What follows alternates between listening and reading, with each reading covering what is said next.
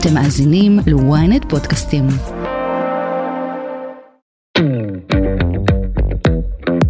אחד הדברים אצל זוגות חזקים שהתקשורת רק הולכת, מתחזקת, משתפרת בעקבות החוויות האלה. כי בעצם היינו כאן בחוויה ביחד ואנחנו רוצים לדבר עליה ואנחנו רוצים לייצר עוד דברים טובים או למנוע דברים שהם פחות טובים. שזה גם אומר ללמוד מכל דבר ואז להתחיל לחדד, בוא נבדוק מה כן עובד לנו, כי תמיד יש איזושהי דרך שיכולה לעבוד, אלא אם יש משהו בצרכים הרגשיים שלא יושב 100%, שמעורר חוסר ביטחון, מעורר קנאה, מעורר פנקסנות, התחשבנות, וכל המילים הטובות האלה שרוצות זוגיות. דנה ויינשטיין אורן היא מאמנת אישית וזוגית להעצמת הנוכחות המינית. היום בסקס אפיל היא הולכת לספר לכם הכל על סווינגרים וחילופי זוגות והמסיבות שלהם ומה באמת קורה בווילות האלה. היי, אתם ואתן על סקס אפיל, פודקאסט המיניות של וויינט יחסים. אני לורי שטטמאור, ואיתי באולפן דנה ויינשטיין אורן, מאמנת אישית וזוגית למיניות ו-NLP למיניות. אכן כן. ואורחת כנראה הקבועה ביותר שהייתה פה. כן? כן. איזה כיף. ממש. היית פה, בואי נחשוב על כמה פרקים היית פה. קודם כל, לידה אורגזמית, שלישיות, מייקאפ סקס, מינורלי, איזה פרק. ונקודות עונג נשיות. אך, כן. אז הפעם הזמנתי אותך. בדיוק, אך, כן. הפעם הזמנתי אותך לדבר על משהו שבעבר חשבתי שהוא איזוטרי, ופונה למעט מאוד אנשים, בדרך כלל זוגות כאלה, רבי שנים ומשועממים כאלה, שמחפשים איך לפלפל את המיניות, והולכים לחילופי זוגות. ואז הכרת אותי. ואז הכרתי אותך, וגם הכרתי הרבה חברים שהם ברנרים כאלה, הולכים למידברן, והכרתי מועדונים שנפתחו נטו בשביל זה, וגיליתי שעולם הסווינגרס וחילופי הזוגות חי ולייב אנד קיקינג במדינת ישראל, ממש. בכל מדינת ישראל, זאת אומרת פריפריה ומרכז, לא משנה איפה. גם אגב באתר הכי מפורסם של הקהילה הזאת, אתמול נכנסתי אליו, ראיתי אנשים מאילת, ראיתי אנשים מחדרה שמחפשים זוגות, כאילו מכל הארץ. מכל מקום, יש אפילו במצפה רמון, אני זוכרת שראיתי, יש ממש בכל חור שהוא, במיוחד במקומות שמשעמם בהם, כי מה אנשים יעשו? לגמרי. אני גם, תכלס, אני הכי אוהבת לשמוע על זוג שנראה כאילו למראית עין, כמו הזוג הכי סחי, ואז את מגלה שיש לו כאלה חיי מין משוגעים, והם עושים אורגיות, והולכים לחילופי זוגות כאלה, כן. זה נורא מגניב. לגמרי, למרות שברגע שנכנסים לסצנה, אז כבר מתחילים לזהות אותם, לשים לב אליהם, ואז להיות מופתעים, מה? הם לא כאלה? הבנתי. טוב, כבר אמרנו קודם, לפני שהתחלנו להקליט, שאת לא מייצגת אף אחד גם ככה. נכון, אני לא מייצגת אף אחד. אז תגידי, דנה, מה זה אומר למי שלא מכיר חילופי זוגות? זאת אומרת שאני מביאה את הבן זוג שלי, וחברה שלי מביאה את שלה, ואז אנחנו כזה עושות החלפות? האמת שיש, זה שם קצת מבלבל האמת, חילופי זוגות, כי ככה זה נשמע, אנחנו מתחלפים בזוגות. אבל יש כל מיני קונסטלציות לעשות את זה. גם כשנכנסים לאתרים של זה, אז אפשר ממש לבחור את הקטגוריות, אם אתם רוצים את זה בחדרים נפרדים, או בחלל אחד, או בכלל כאילו בבתים נפרדים, למרות שזה כבר יותר יושב על התפר של היחסים הפתוחים, אבל זה גם אופציה. יש את אלה שאוהבים מסיבות או אורגיות, יש את האורגיות הקטנות יותר ויש את הגדולות יותר. קטנות זה רק 4 בעצם, רק 2 זוגות? אני חושבת שקטנות זה נחשב כאילו 2 זוגות, 3 זוגות, אפילו 4 זוגות זה יכול להיחשב יחסית קטן.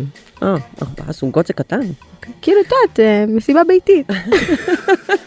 לא מסיבה במועדון. ואז מה עושים? משחקים חבילה עוברת וכיסאות מוזיקליים? משחקים סטריפ טאקי, סתם. אפשר לעשות סטריפ כל דבר אחר, או הם יושבים ושותים, ומי שמעשן מעשן, ויש הרבה פעמים גם סוגים אחרים של סמים, ויש הרבה כאלה שלא, אלכוהול כאילו תכלס משחרר רכבות מופלא, ולא באמת צריך יותר מזה, וגם צריך להיזהר עם כל דבר, כי כל דבר שהוא יותר מדי, הורס את התפקוד המיני.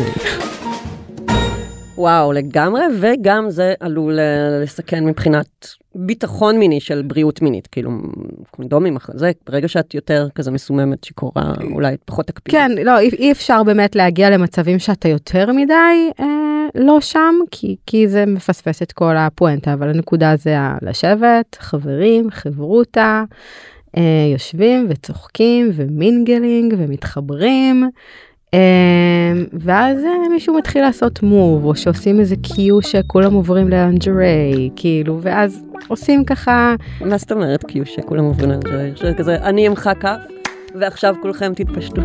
מישהו המארח משתיק את המוזיקה. חבר'ה, עכשיו השעה, לא יודעת, כל אחד ובשעה שלו, עכשיו כולם עוברים להלבשה תחתונה, כאילו, סקסית, ו... ואז עושים את זה כדי להכניס לאווירה, או שעושים משחק באמת סטריפ משהו עם איזשהו חוקים, זה יכול להיות משחק וירטואלי, פעם היה לנו קינקט, אז היינו עושים כזה סטריפ קינקט, בכל מיני כאלה, ויכול להיות גם ברמת, כן, טאקי, יניב, whatever, you name it, כל משחק חברתי שהוא, ואז לאט לאט מתחילים, וברגע שכולם כבר לא לבושים, אז הדבר הבא זה משימות. איזה משימות? תעת, להתנשק עם, כאילו, או נשיקות, או למצוא את הפתמה של, או ירידות, או כאילו לענג את הצוואר, או כאילו כל מיני משימות קטנות כאלה, לעשות עכשיו מסאז' ב4 ידיים, סתם אני זורקת עכשיו. כדי לשבור את הקרח המיני ולהתחיל להזרים את הסיטואציה. כן, בדיוק, ובאיזשהו שלב כבר לא שואלים תורמי. פשוט ממשיכים וזורמים. וואו. כן. טוב, את מדברת על אירועים למתקדמים בעצם, לא? יכול להיות, אולי, אבל בסופו של דבר גם אנשים שמתחילים עם זה צריכים להבין אוקיי מה קורה, כי זה נורא מפחיד במיוחד לאנשים שמתחילים, אוקיי יופי, קבענו עם זוג ומה עכשיו? מה עושים? ומי עושה את המוב הראשון? ומה זה? אז כאילו זה אולי למתקדמים, אבל אפשר לקחת מזה לגמרי דברים גם לאנשים שהם רק בתחילת דרכם, ודווקא זו דרך מצוינת ומאוד מאוד קלילה. לשבור את הקרח ולייצר ערב שהוא סופר כיפי. מעניין, ואת אומרת שיש היום אנשים פשוט זוגות החל משנות ה-20 ועד ה-60-70 שלהם, זאת אומרת שהם בקטע. כן, אני מודעה שאנחנו ככה התחלנו את זה באיזה גיל 25. את והבן זוג? כן. 13.5 שנה כבר. וואו. לא התחלנו את זה עם אתר וכאלה, אבל גם אז פגשנו על זוגות בגיל שלנו. זה היה הרבה יותר נדיר מאשר היום. היום יש אנשים שממש, כאילו אנחנו אז היינו יותר נדירים שבתחילת הקשר זה כבר קרה. היום אני פוגשת יותר אנשים שגם מההתחלה זה קורה, או שמההתחלה הם אומרים שנגיע ל-X זמן בקשר, אז אנחנו נפתח את הנושא הזה ונדבר על זה, כי אנשים מבינים שזוגיות לאורך זמן יוצרת איזושהי שחיקה בתשוקה. וצריך, מה זה צריך? יש זוגות שהיו רוצים לרענן, לא צריך שום דבר, רק מה שרוצים. כן, כן, כן, כן. אבל בוא נגיד שכן, יש את הסטיגמה הזאת שזה רק אנשים מבוגרים, משועממים, הסקס שלהם גרוע, אבל יש אנשים לא סובלת אותו, רוצה להחליף. כן, אבל יש אנשים שפשוט אוהבים לעשות פאן, ואצל חלק מהאנשים פאן זה מסיבות, ואצל חלק מהאנשים הפאן הוא מיני, ואצל חלק מהאנשים הפאן הוא ספורט אקסטרים, ובסופו של דבר זה די דומה, כל הדברים האלה. השאיפה לריגוש, זה מה שמשותף בין כל הדברים האלה. כן, הצורך לחוות. החוויה החדשה, למצות את החיים האלה, וכן, יש חבר'ה צעירים שעושים את זה, ויש חבר'ה מבוגרים שעושים את זה, ויש את הסיבות הנכונות, ואת הסיבות הלא נכונות, שבטח נדבר עליהן עוד מעט, אבל בסופו של דבר, זה לא כמו שחושבים, זה לא כמו בסטיגמות, נראה לי שכשדיברנו על זה, גם הזכרתי, יש את הסדרה Sex Life בנטפליקס, ושם מדבר על איזה מישהי שככה, אחרי הילד השני שלה, והיא מאוד מתגעגעת לאקס שלה, שעושים דברים מיניים מטורפים, ובעלה מוצא כאילו דברים שהיא כותבת ביומן סודי, ודברים מתלקחים. באחד הפרקים שם, מישהי מהבית ספר של הילדים, מזמינה אותם למסיבת סווינגרס שהם עושים בבית. וזה חבר'ה שהם יחסית צעירים כאלה, 30 פלוס. Jesus, your guy is so fucking hot. Excuse me, your guy is so fucking hot. But fun fact, mine has a giant joystick. Ooh, yes. Painful giant? Or good giant? Just right giant. I mean, you need to try it. You mean like a swab? Girl. The way he works it in my kitty can. Mad skills. Okay, is this insane? I'll know. וקורה מה שקורה שם. אני חושבת שזה מאוד מאוד נדיר שמייצגים ככה סצנת חילופי זוגות בטלוויזיה. אני חושבת שזה נורא הפתיע אותי. למרות שנטפליקס הם תמיד כאילו חתרנים במקום הזה. זאת אומרת, תמיד הביאו תוכן מאוד ליברלי, פרוגרסיבי, מה שנקרא. לגמרי. אבל זה ככה, באמת, יש גם חבר'ה צעירים שעושים את זה, וכמובן שאם עושים את זה מהסיבות הלא נכונות, אז יש לזה תוצאות לא נכונות. הלא נכון, נכון, לא נכון זה במרכאות כמובן, אבל הכוונה היא לפחות בריאות. זאת אומרת, סיבות שעלולות לגרום לפגיעות, וזאת המטרה היא להימנע, או למזער. לגמרי. לגמרי. אני, אם זה מעלה לי עוד משהו, למרות שזה לא קשור לסקס לייף, אבל זה מרגיש לי כאילו, ישראלים תמיד לוקחים הכל לאקסטרים, ויש לנו גם קטע של לחגוג את החיים. לגמרי. בגלל שהכל כל כך לחוץ, וכל כך מפחיד. וכבד. כן, וכל יום קורה משהו, אז המקום הזה של אולי לרצות איזה ריגוש אקסטרימי, כמו לחוות חוויות מיניות אקסטרימיות, הוא יותר חזק אצלנו. נכון. בגלל זה כזה טנטרה ו-BDSM הפכו להיות כזה מאוד פופולריות, למשל. יכול להיות, וגם איזושהי, אני מניחה איזושהי פתיחות מחשבתית בכלל שנהייתה בכל השנים האחרונות. אם מסתכלים על אתר סווינגרס היום, כמות האנשים שהייתה שם... שהוא אחד האתרים הוותיקים, אם לא הוותיק מכולם. כן, זה ונראה לי זיגזוג, זה שני אתרים שהיו קיימים עוד אז, לפני... 20 שנה אפילו, כן. יכול להיות 20 שנה, לא יודעת, אני לפני 12 שנה אולי כאילו ראיתי את האתרים האלה לראשונה, לא השתנו הרבה מאז,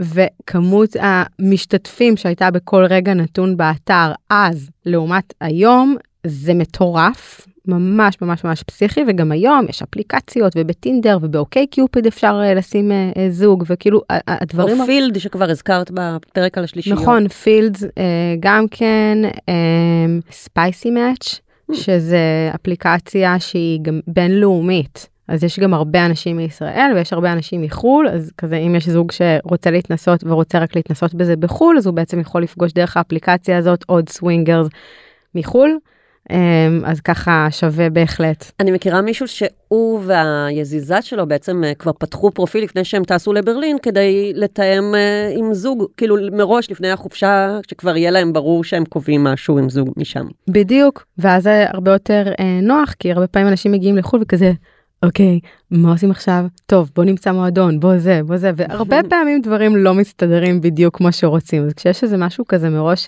כי קשה למצוא התאמה ברביעייה, זה לא כמו למצוא עכשיו התאמה של שני אנשים, וגם לא של שלושה. שגם היא קשה מאוד. גם שני אנשים זה קשה, וגם שלושה אנשים זה קשה, אז למצוא התאמה ברביעייה זה עוד יותר קשה, וכל ההיכרות לפני, וההסתמסויות, והוואטסאפים וזה, זה משהו שהוא מאוד מאוד משמעותי, כי בניגוד לשוב, כל הסטיגמות שקיימות, גם סווינגרס צריכים חיבור אישי, לפני שהם נכנסים, אנשים לא מיטה. מין הסתם. מין זה לא סתם, סתם, אבל פשוט יש את התפיסה הזאת, אני מודה שגם שומעים אותה הרבה מפוליאמורים, שהם כזה מחשבים את עצמם הרבה פעמים, אנחנו פוליאמורים, אנחנו לא כמו הסווינגרס שמחפשים רק סקס. היררכיית, נעלות כזאת. ממש, כן, וזה כזה, אתם באמת חושבים ש...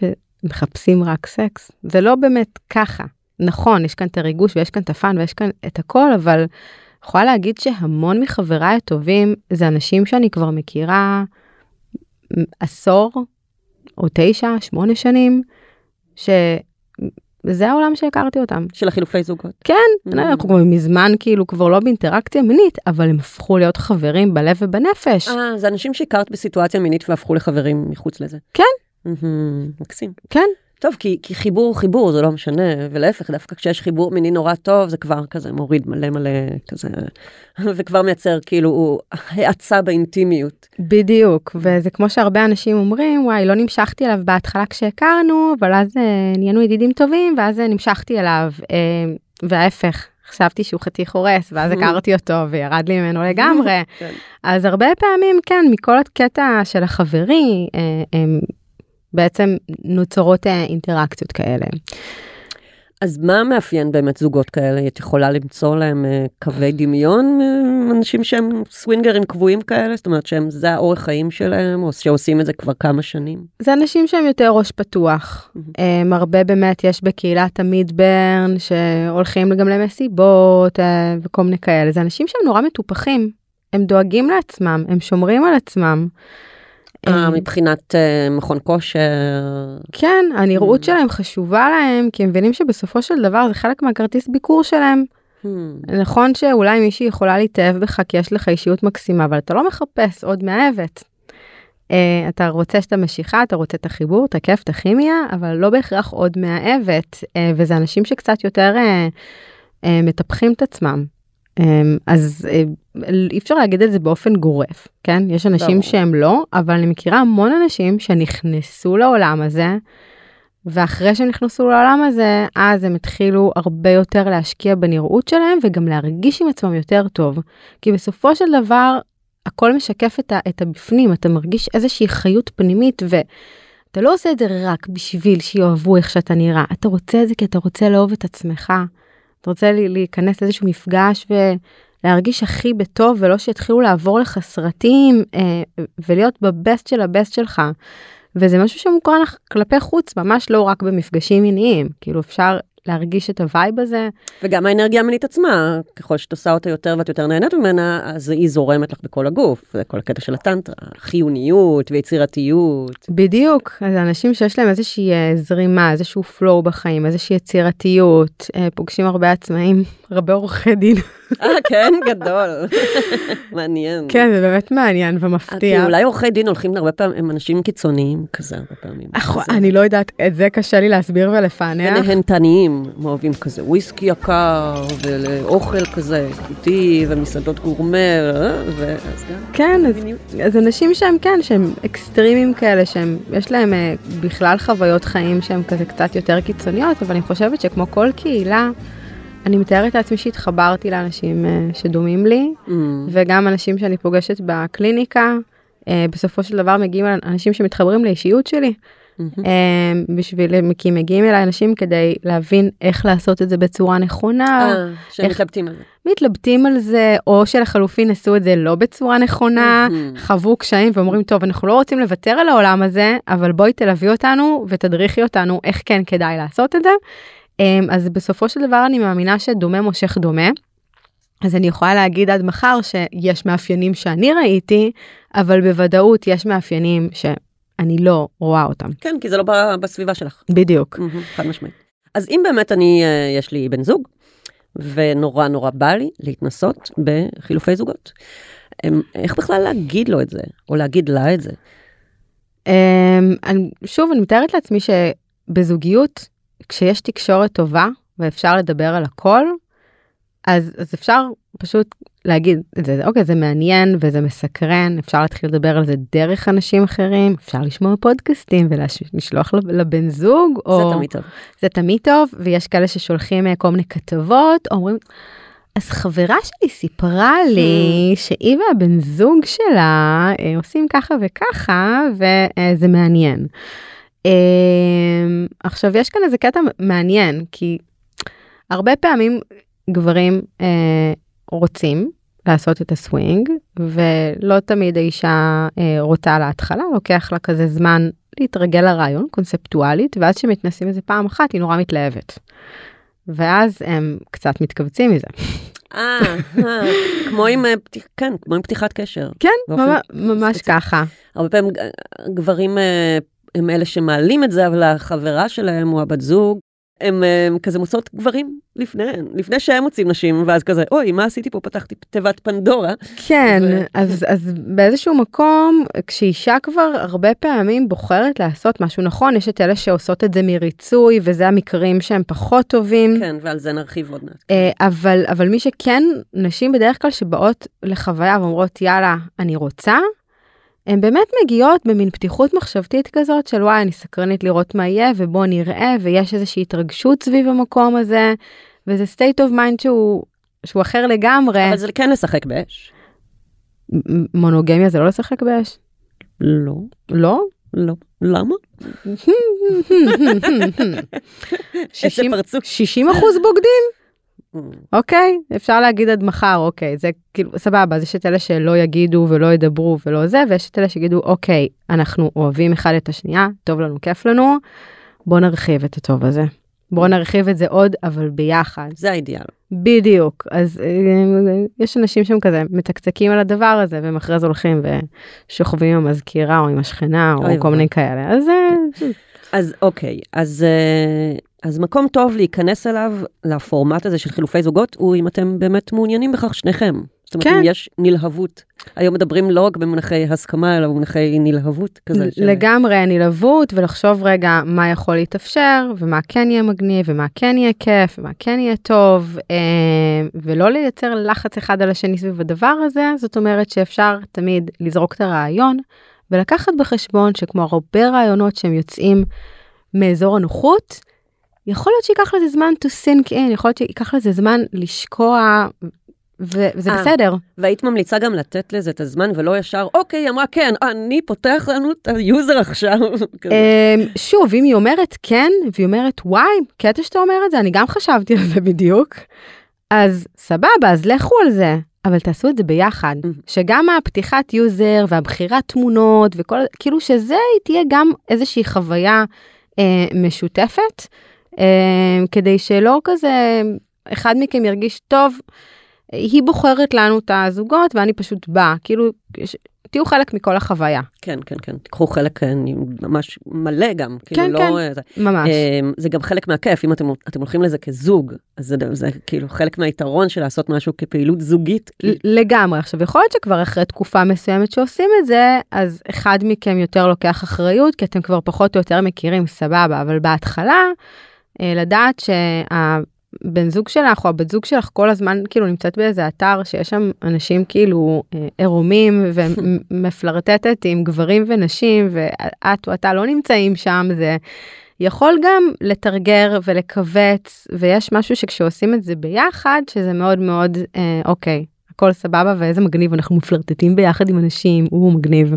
ותגידי, באפליקציות האלה אני חייבת לחשוף את עצמי? זאת אומרת, בטח יש הרבה זוגות שיושבים בבית ואומרים, יואו, אבל אסור שיראו אותי בעבודה, אני לא רוצה, כאילו, אני לא רוצה לעלות תמונה שלי שידעו שאני והבת זוג, כאילו, נורא חשובה להם הדיסקרטיות. נכון, אחד הדברים, נגיד, לצורך העניין בכל האתרים, זה שדווקא בדרך כלל מעלים תמונות בלי פנים, אז זה הופך להיות, כן, קצת נראה כמו שוק בשר, כי יש מלא תמונות של אנשים רק של גוף, ללא פנים, ואז בדרך כלל הפרוצדורה זה שיש תמונות שהן יכולות להיות פרטיות, ואפשר לפתוח אותן רק לפרופילים שאנחנו מעוניינים בהם, אפשר לבקש שיפתחו את התמונות הפרטיות, ואז ככה מתחילה להיווצר איזושהי דינמיקה, איזושהי תקשורת, עוברים לוואטסאפ, רגע, יש מאץ', אם יש מאץ' כזה, אז אפשר להיחשף לתמונות המלאות? אז זהו, שאני מכירה בעיקר את האתר של סווינגרס, אני פחות באפליקציה של פילד וכאלה, אז אין לי מושג איך זה עובד. כי בפילד יש כזאת אופציה, אני רואה נגיד פרופילים של אנשים, ואז הם לא מזוהים, זאת אומרת אין תמונה, וכאילו, ויש תמונות שכתוב שהן חסויות, ואם יהיה מאץ' אז אפשר, אז הם ייחשפו. אוקיי, אז יכול להיות שזה כזה קצת כמו טינדר, באיזשהו מקום נראה לי, רק עם התמונות החסויות. ואז עוברים לאיזושהי אפליקציה אחרת, ושם כבר מחליפים תמונות פנים, אני יודעת שיש נראה לי את הקיק, אם אני לא טועה, יש או את הטלגרם, שזה הרבה פעמים יותר דיסקרטי, נגיד מהוואטסאפ. נכון, כי בטלגרם אתה לא חייבת למסור את המספר טלפון שלך, רק את היוזר, ואז אם את רוצה לשמור על פרטיותך ממש, אז את יכולה להיות בטלגרם. נכון, אני מכירה אנשים סופר דיסקרטיים, שיש להם מספר טלפון נוסף, רק לטובת הדברים האלה. וואו. כן. בטח אותם עורכי דין שדיברת עליהם. יכול להיות, למרות שהם יהודים, אז יכול להיות שבלשכה של עורכי דין, הם פותחים עוד קבוצת וואטסאפ. גדול. אוקיי, ובהנחה שזה גדול עליי, ואני לא רוצה, בן זוג שלי הציע לי ולא מתאים לי. אבל אני לא רוצה להגיד לו, לא רוצה לבאס אותו לגמרי, אני יודעת שזה היה החלום שלו, אז האם אני יכולה לעשות משהו קרוב לזה? אפשר נגיד ללכת לאיזה מסיבה ביחד.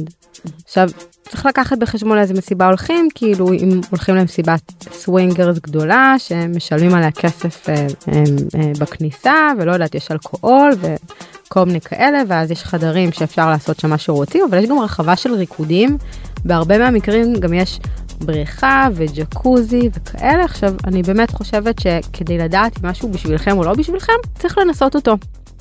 אצלי זה פחות עובד, הקטע של המסיבות הגדולות, אבל יש אנשים שזה עובד להם נהדר, והם בעיקר מגיעים למסיבות כדי לפגוש אנשים, או לקבל אווירה. גם כל המסיבות פטיש למיניהם, של הסינטיקס, הפעם היה את הקורבו, אבל הוא כבר לא קיים, הקורבו, דנג'ן וכאלה, כל המסיבות האלה, אז גם עובדות לגמרי. נכון, והיום גם נורא פרנדליות לסווינגרים. בהחלט, וממש לא חייבים לעשות שם שום דבר, אבל כן יש דרס קוד, וכולם מגיעים לבושים נורא סקסי, וזה פתאום לראות את הבן זוג ואת הבת זוג שלך, כאילו לבושים בצורה מסוימת, ומישהו מפלרטט איתם, או עושה קצת עיניים, ושאגב, זה גילו שזה אחד האפרודיזיאקים הכי משמעותיים שיש. נכון מאוד, מוכח מחקרית. כן. זה גם מזכיר, כי זה מזכיר לאנשים למה הם כאילו נמשכו לאותו בן בת זוג מלכתחילה. בדיוק. וזה יכול להדליק שם איזה משהו, ופשוט אפשר ליהנות מהמסיבה, מהמוזיקה, מהאווירה, ואז לחזור הביתה ולעשות את שלכם, או אם אתם בקטע של פומביות, וזה בדרך כלל מקומות שאסור להכניס מצלמות, אסור להכניס טלפונים, אסור לצלם, זה לא שיש מצב שמישהו עכשיו יצלם אתכם ויעלה זה לאיזה אתר. גם אפשר לבוא למסיבות כאלה, אגב, עם תחפושת, או כזה מסכה או משהו, כן. נכון, נכון. בכלל לשמור על הפרטיות, ואפילו להיות מי שבא לכם. יש בזה משהו נורא מדליק בעיניי. כן, וואי, סיפור שלנו שפעם מזמן היו מסיבות כאלה באיזה וילה, כאילו במודיעין, שהיו באים כאילו אנשים ורק היו עם מסכות וכזה היה, אבל זה היה נשף מסכות. סוג של, ויש באמת את כל המסיבות, ככל שנכנסים אגב יותר לקהילה, אז באמת יש יותר מסיבות פרטיות, נכנסים לקליקות שהן יותר ספציפיות, ככל שאנשים יותר פתוחים סביב המקום הזה, יש קבוצות בפייסבוק, אפשר לי כבר... אגב, בעלים של מועדון כזה אמר לי פעם שכל מיני סלבריטאיות באות עם מסכות כי הן לא רוצות כאילו שידעו, ובא להן כאילו להשתכשך בקהל, אבל להרגיש פעם אחת כזה, כאילו כמו אדם רגיל במסיבה. לגמרי. שכל העיניים כזה נישאות אליהן. לגמרי, לגמרי, ויש מועדונים שבאמת אפשר להגיע, ואפשר פשוט להגיד, אוקיי, לא עושים שום דבר, ואנחנו כן באים כזה לפתוח עיניים, לבדוק אם יש זוג שמעניין אותנו, אם כן אז נכיר בלייב, ואז אנחנו מורידים את הקטע של האפליקציות, את החשיפה הזאת, זוגות שזה יותר מפריע להם, או שפחות מתחברים להיכרות הדיגיטלית, כי נכון שאנחנו חיים בעולם של דיגיטציה, אבל אין כמו היכרות פייס טו פייס. אגב, אם אני רוצה אבל קצת חוששת, איך אני יודעת באותנטיות שלי, אם אני באמת, אם זה מתאים לי? כאילו, אם יש לי פחדים, או זה, כאילו, בא לי ולא בא לי, אני כזה חצי, אני אמביוולנטית לגבי זה. בסופו של דבר צריך להגיד, אוקיי, יוצאים לחוויה, יוצאים מאזור הנוחות, ב-NLP יש את אחת ההנחות יסוד שאומרת אין כישלון, יש רק משוב, שזה בעצם אומר במילים אחרות, מכל דבר לומדים. אז אם אני לא בטוחה, אז שווה לפתוח את זה עם הפרטנר או הפרטנרית. למה אני לא בטוחה? איזה פחדים יש לי? איזה חששות יש לי? דווקא לשים אותם על השולחן, להוציא אותם החוצה. אני מפחדת לקנה, אני מפחדת להרגיש לא מספיק מושכת, לא מספיק יפה. אולי אני אפילו מפחדת שהוא ייהנה יותר איתה מאשר איתי. אני שמעתי מהרבה גברים שכבר היו במסיבות חילופי זוגות, שהם אמרו לי, וואו, אני פעם ראשונה שמעתי את אשתי מוציאה קולות שלא הכרתי. כאילו היא לא עשתה אותם איתי את הקולות האלה. אז זה יכול להוריד את הביטחון העצמי כזה קצת. מצד אחד יכול, מצד שני, אני אומרת, בואו נהפוך את הלימון ללימונדה. תמנפו את זה להבין, אוקיי, היא מוציאה קולות שאף פעם לא שמעתי, אתה יכול להראות לי מה אתה עושה שם? או מה את עושה שם? כי הרבה פעמים נשים מצליחות להוציא מנשים, דברים שגברים לא מצליחים להוציא מנשים. ברור. ופתאום נכנסים לעולם הזה ורואים שכאילו רוב הנשים הם כזה פתוחות להתנסויות, או סביב הספקטרום כזה, תייחסים לספקטרום של קינזי, אז משהו שהוא כזה סולם המיניות המשיכה המנית, שאומר שרוב האנשים הם לא נמצאים בקצוות שלה, או סטרייטים מוחלטים, או גייז מוחלטים, הם די נעים באמצע, כל אחד בהתאם. בדיוק, ואז פתאום מגלים שככל שאנשים יותר נפתחים, יותר נכנסים לעולם הזה, הם יותר פתוחים לעוד התנסויות חדשות, וגם דברים שהם לא חשבו שהם אז הם גם זזים בסולם המשיכה פתאום. בדיוק. מדליק. גם גברים אגב, פתאום מגלים את עצמם, הם מתנסים לראשונה עם גברים. כן, ומגלים שזה לא רק שזה לא נורא, זה אפילו, וואו, העונג שלי נמצא שם. וגם אם הם מגלים שזה לא, הם אומרים, אוקיי, זה לא, אבל כבר לא אכפת לי להיות בנוכחות גברית עם גבר עירום, כי יש מלא גברים שאומרים, אני מוכן, אבל רק עם עוד אישה, כי אם אנחנו בטעות נעשה crossing swords, אז אני נורא איבהל, כאילו, אוי אוי אוי, מה יקרה? הכוונה היא שהאיבר נוגע, מתחכך באיבר. כן, אז כזה מסבירה למי שלא יודע. לא, צודקת. אז בעצם אני אומרת ש לצאת לכל הרפתקאה, גם לצאת לחול עם ילדים בפעם הראשונה, או גם לעבור להבדיל אלף דלות. או לעבור לגור עם בן זוג, לעבור לגור עם בן זוג בפעם הראשונה, או להתחיל עבודה, כל דבר שהולכים אליו, אנחנו הרבה פעמים נמצאים במקום של הלא נודע, ויש פחדים סביב הלא נודע. אז אם אנחנו אומרים, וואלה, הזוגיות שלנו כאן מספיק חזקה, עם תקשורת מספיק חזקה, כדי לבוא ולדבר על הכל, אני מוכנה לצאת להרפתקה הזאת איתך, כי כאילו אם יוצאים, מגלים. כן, מגיעים למקומות נפלאים, ממש, כמו שאמר ממש. דוקטור סוס. אוקיי, מדהים. מה לגבי שיחת תיאום ציפיות לפני, נגיד פגשנו, כאילו היה לנו מאץ' עם זוג, ואנחנו כזה קובעים, כאילו או רוצים, או כבר פתחנו פרופיל, זאת אומרת אנחנו מתקדמים במקום הזה, האם צריך לעשות משהו בינינו? קודם כל כן, בוודאי. אני ממש ממליצה, מי שלא בטוח במיוחד שיש חששות, וזה לא משנה אם רק לאחד הצדדים יש חששות, או במיוחד אם רק לאחד יש חששות, שהצד השני לא ינסה לשכנע אותו ולדחוף אותו, אפשר להגיד לו, כי בוא נתחיל בקטנה, בוא נתחיל נגיד בלי חדירות. בוא נתחיל זה, וגם אני בכלל מציעה, כן, לקבוע כמובן גבולות מסוימים, obviously, קונדום, זה גבול שבעיניי זוג שאין לו אותו, זה ממש ממש לא טוב, כי זה מקור למחלות. נהוג לדבר במקום הזה על גבולות רכים וגבולות קשים, שגבולות קשים זה למשל, אני לא מוכנה שתשכב עם מישהי ללא אמצעי מניעה, וגבול רך זה כזה, אני לא יודעת אם אני ארצה שנגיע לכניסה נרתיקית, אבל אולי נראה. כן. בהמשך. כאילו נראה באותו הרגע מה קורה. כן, כאילו. ממש ככה. וגם אני מציעה באמת, אוקיי, נגיד, פתחתם, יש כבר מאץ', להיפגש עם זוג לאיזה דייט, להחליט לעשות את זה הדרגתית. כן, להחליט מראש שזה דייט לא מחייב, כי לפעמים אנחנו נמצאים באיזה התלהבות, או שלא באנו לבאס אותו, שלא בא לא לבאס אותה, ואז אנחנו זורמים בכל מקרה, כי כבר קבענו. וזה משהו שיכול בסופו של דבר רק להרוס. וזאת הנפילה לריצוי שדיברנו עליה, שהזהרנו ממנה קודם. נכון, בדיוק. אז אנחנו לא עושים את זה כדי לרצות, אבל בסופו של דבר אין דרך אחת להגיע ליעד מסוים. צריך לגלות איזושהי גמישות מחשבתית, ולהבין שכל עוד אנחנו נגיע לשם שנינו בטוב, זה מה שיהפוך את החוויה למגניבה. לא שאני סימנתי וי על משהו בזמן שהיא או הוא לא רצו את זה. אז כן, אז להחליט על הגבולות, אפשר לעשות את זה, לייצר את זה בהדרגתיות. יש גברים שיגידו, ויש זוגות שיגידו, אני מוכן, אבל רק בחדרים נפרדים, או אני מוכן, אבל רק באותו חלל. כי לא, אני לא רוצה, אני מוכן שתשכבי איתו, אבל אני לא רוצה לראות את זה. אז אני מעדיף שאנחנו נתחלק לחדרים נפרדים, זה בקטע כזה. בדיוק, כי אני לא רוצה שזה יותר מדי יפעיל אותי, ויש עוד כל מיני גבולות שאפשר לעשות, ואפשר להחליט עליהם. ועד שגם כשמדברים עם זוג, אז הרבה פעמים עושים איזשהו תאום ציפיות בקטע הזה, כי אנחנו ניפגש עם זוג שאנחנו ממש אוהבים, אבל אנחנו רוצים חלל משותף, והם רוצים חדרים נפרדים, לא עשינו בזה שום דבר. היית ממליצה כזה לפתוח קבוצת וואטסאפ ארבעתכם נגיד, ואז להתחיל לדבר על ההקשר, מה רוצים, מה לא רוצים. בטח, קבוצת וואטסאפ או קבוצת טלגרם או משהו כזה, ולהתחיל כאילו לדבר ולהתחיל... לעשות השיחת RBDSM הזאת של, הקלטתי על זה פרק עם יעל אלעד, של כאילו מה בא לנו, מה ה-desires שלנו ומה הגבולות שלנו.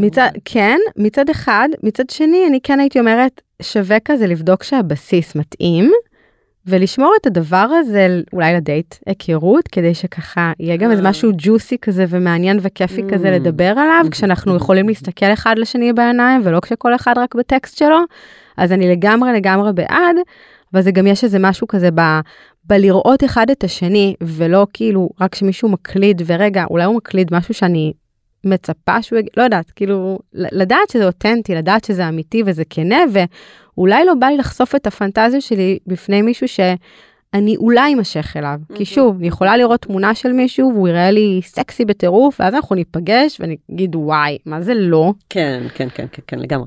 אז זהו, זה מעלה לי את המקום הזה של אולי זוג בא ונפגש עם זוג אחר, הגבר נורא התלהב מהאישה, אבל האישה ממש לא התלהבה מהגבר, או וייס ורסה. אז מה, חוזרים הביתה ואומרים, טוב, לא? ממש ככה. או שאם זה זוג שבמקרה פתוח לזה שרק אחד מהם מצטרף, זה גם סבבה, למרות שזה יכול מאוד להעליב. אבל אם כבר בריצוי הסכינן, אל תרצו, תרצו. אם אנחנו לא רוצים, אז לא כדאי. לפעמים זה מרגיש קצת עבודה סיזיפית, זה לא פשוט למצוא התאמה ברביעה. לפעמים גם אני מניחה שיש זוגות שאף זוג כאילו לא מקבלים פניות באתרים, ממש כמו אנשים אחרים באפליקציות. אני מתארת לעצמי, לא חוויתי, אבל אני... טוב, את ובן זוגך אנשים מאוד יפים, כאילו, מעל הממוצע. תודה. אבל לא חוויתי באמת, אבל אני מתארת לעצמי, יכול להיות שיש כזה דבר, אבל אני רוצה להאמין שתמיד תהיה איזושהי התאמה מסוימת, וזה משהו שקורה, ויש הרבה פעמים אנשים שהם ככה כבר נהיים איזושהי חבורה, ואז שוב, מתוך ההיכרות כבר מתחילים להתמנגל גם בקטע מיני, ולא רק דרך אתרים וכאלה. אז, אבל האתרים יכולים להיות קשוחים. היית ממליצה על מילת קוד, או תוכנית מילוט, למקרה שאנחנו כבר, אוקיי, עברנו את משוחת הדייט הראשון, והנומדים, אנחנו קבענו דייט שני, שבו ברור לכולם שהולך להיות עניין. בהחלט. ובכל זאת כזה. בהחלט, כן, צריך איזושהי מילת קוד, שיכולה להשתלב בצורה שמצד אחד היא לא משהו שאני אגיד באופן קבוע, מצד שני זה יהיה מאוד ברור לפרטנר שלי, מאוד חשוב, במיוחד הם נמצאים במרחב ובחלל משותף, לשמור על קשר עין כל הזמן, וגם שיהיה סימן, זאת אומרת לא רק מילה, שיהיה איזשהו סימן פיזי. פיזי, כן, כי לפעמים... לא מסתדר להגיד, אולי בדיוק יש לי משהו בפה, סתם. או שאני מסתולה ושכחתי מה הייתה המילה שקבענו. כן, אבל לא, אבל ממש חשוב שיהיה איזשהו קשר עין, ושלא כל אחד יהיה רק מרוכז נטו בחוויה שלו, שעשיתי לא מזמן איזה ערב זוגות, וזה היה השיח סביב המקום הזה, ומישהי שאמרה, אוקיי, אני מבינה איך שלישייה מסתדר, אבל איך 4 מסתדר? אני לא מבינה איך זה קורה. תראה, יש מלא קונסטלציות לארבע, את רצינית, כאילו, זה יכול להיות זוג וזוג, אפשר לעשות כאילו, הם כולם ביחד, אפשר לעשות 2 על 1, ואחד מסתכל, ואחד, כאילו אפשר לעשות... ולא יכול להיות מצב שמישהו מרגיש כזה, כמו הגלגל הרביעי כזה, ואף אחד לא... גלגל ה-50 אומרים. זה בדיוק הקטע של השיחת תאום ציפיות במרובה. אוקיי, מה יכול להיות מגניב, ומה יכול להיות סבבה, ואני חושבת שאחד הדברים הכי חשובים בארבע, זה תקשורת ממש טובה. אם יש זוג שאנחנו מרגישים קצת חוסר נוחות, בלדבר, להציף דברים, ביישנות, חוסר ביטחון, לא יודעת, משהו כזה, אז לא. כי אז אני לא יוכל להגיד דברים בזמן אמת, שיש דברים שהם קצת יותר רציניים. או זוג עם איזו פגיעה, נראה לי זוג פגיעה מאוד גדולה באמון של אחד מהם, אז גם יכול להיות מסוכן. מה זאת אומרת? זה יכול לתרגר, אם אני מראש לא כל כך סומכת על הבן זוג שלי. ואני כן מעוניינת לחוות החוויה הזאת, אבל יכול להיות שאני אהיה כל הזמן בסרטים של הוא הולך להתאהב בבחורה. אם את לא סומכת על הבן זוג שלך, לכו לטיפול. לא לפתוח יחסי, לא לעשות עכשיו סווינגרס וכאלה, אם את חושבת שזה משהו שיכול להעצים, כי זה לא דרך בעיניי לשמר זוגיות לא טובה. זה לא יציל אותה, כן, זה רק יחמיר. זו דרך מעולה לפרק זוגיות, אם הזוגיות היא לא טובה. לנסות לשכנע פרטנר או פרטנרית ללכת על המקום הזה. לא, אני לא מדברת על לשכנע, אני אומרת, אם אני לא סומכת עליו, ואני עכשיו, ואני כן רוצה להיכנס לסווינגריות, אבל אני לא סומכת עליו שהוא יישאר נאמן לי, אליי, או אני מפחדת שהוא נגיד לפגוש אותה, ואז הם ייפגשו רק שניהם, או כל מיני כאלה. אז קודם כל זה מבחינתי אומר שמשהו לא סבבה ביחסים, כי אמון, כנות, אותנטיות, זה דברים שהם א', ב', במיוחד שנכנסים לעולם הזה, הרי נכנסים לעולם הזה כדי רגע בוא נמנע את הבגידות, את הדברים האלה, ונעשה משהו שהוא קצת יותר מוחזק ויותר אסוף. ואם אני שמה לב, הוא יכול להיות שאפילו לא שמתי לב לזה לפני, צריכה להגיד לו, תקשיב, יש לי כאן קושי. ואז או שאפשר לפתוח את זה על השולחן, לשמוע אותו, לשים גבולות, מה מותר ומה אסור. ההתכתבויות זה רק בקבוצה מרובעת.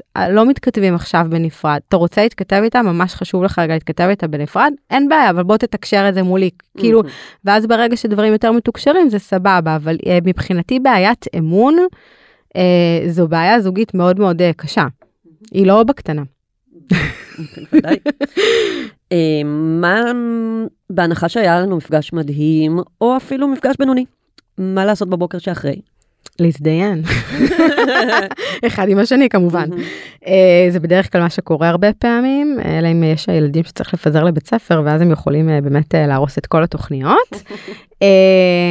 אבל בסופו של דבר, החוויה הזאת זה משהו שבא להעשיר אותנו, להעצים את הזוגיות שלנו, אפשר באמת להישען על זה ולעשות סקס שאנחנו חושבים על אתמול בלילה, ואם זו הייתה חוויה בינונית, אז לא לחשוב עליה, לחשוב על חוויה אחרת, או פשוט להיות ממש נוכחים ברגע, וללמוד ממנה, ולהגיד, אוקיי, מה לא היה טוב? מה, כאילו, איזה סימנים קרו כאן, שאולי היו לנו פחות טובים? כאילו לעשות אינטגרציה כזה, לשוחח על מה היה?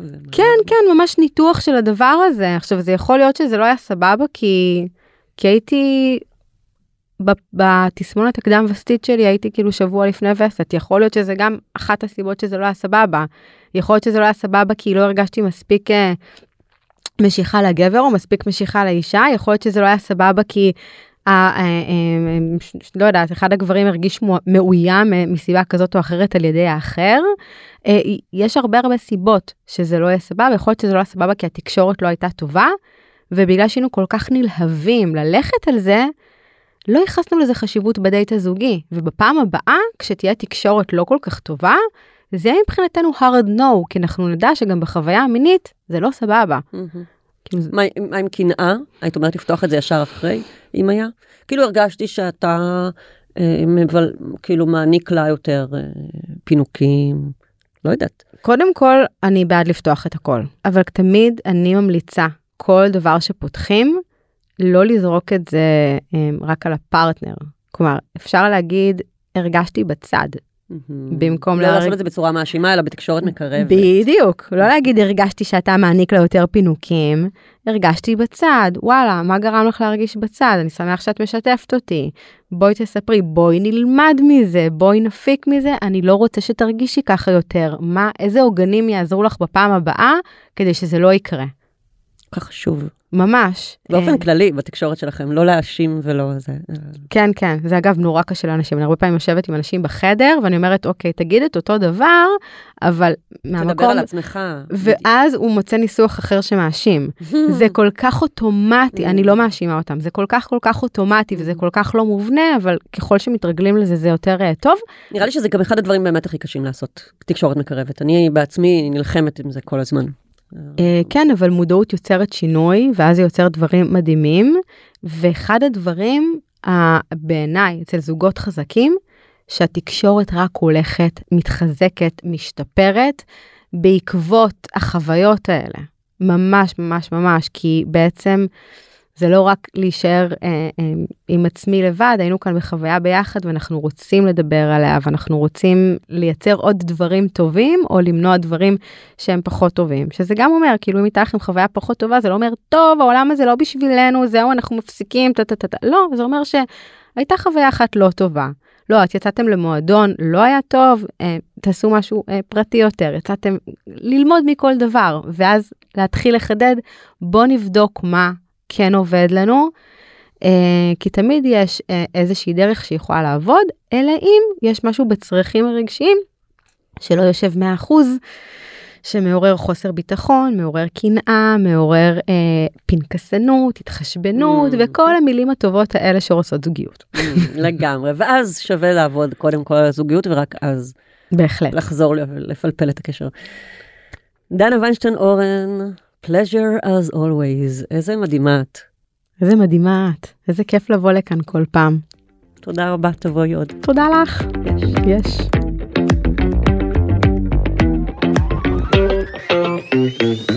עד כאן סקס אפיל.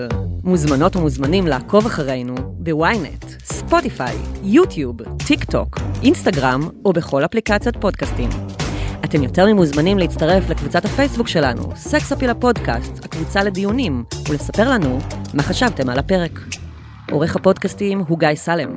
אני לורי שטטמאור. נשתמע בפעם הבאה.